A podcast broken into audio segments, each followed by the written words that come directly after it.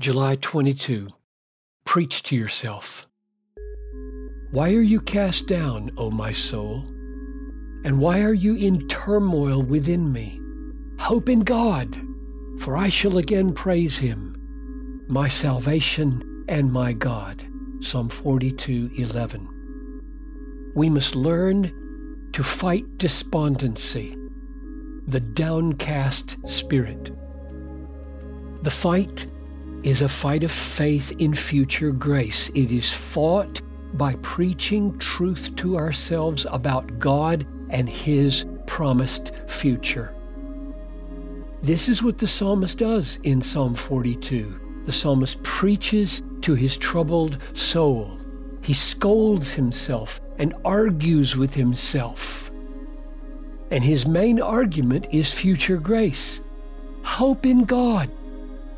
Trust in what God will be for you in the future. A day of praise is coming. The presence of the Lord will be all the help you need, and He has promised to be with us forever. Martyn Lloyd-Jones believes this issue of preaching truth to ourselves about God's future grace is all important in overcoming spiritual depression.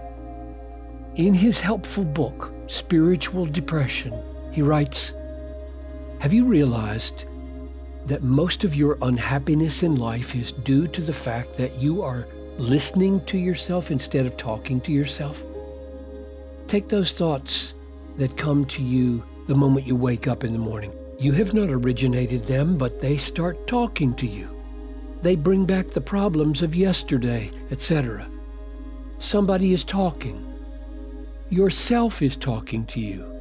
Now, this man's treatment in Psalm 42 was this instead of allowing his self to talk to him, he starts talking to himself. Why art thou cast down, O my soul? he asks. His soul had been depressing him, crushing him.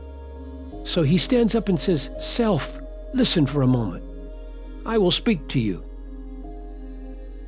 The battle against despondency is a battle to believe the promises of God. And that belief in God's future grace comes by hearing the Word. And so, preaching to ourselves the Word of God is at the heart of the battle.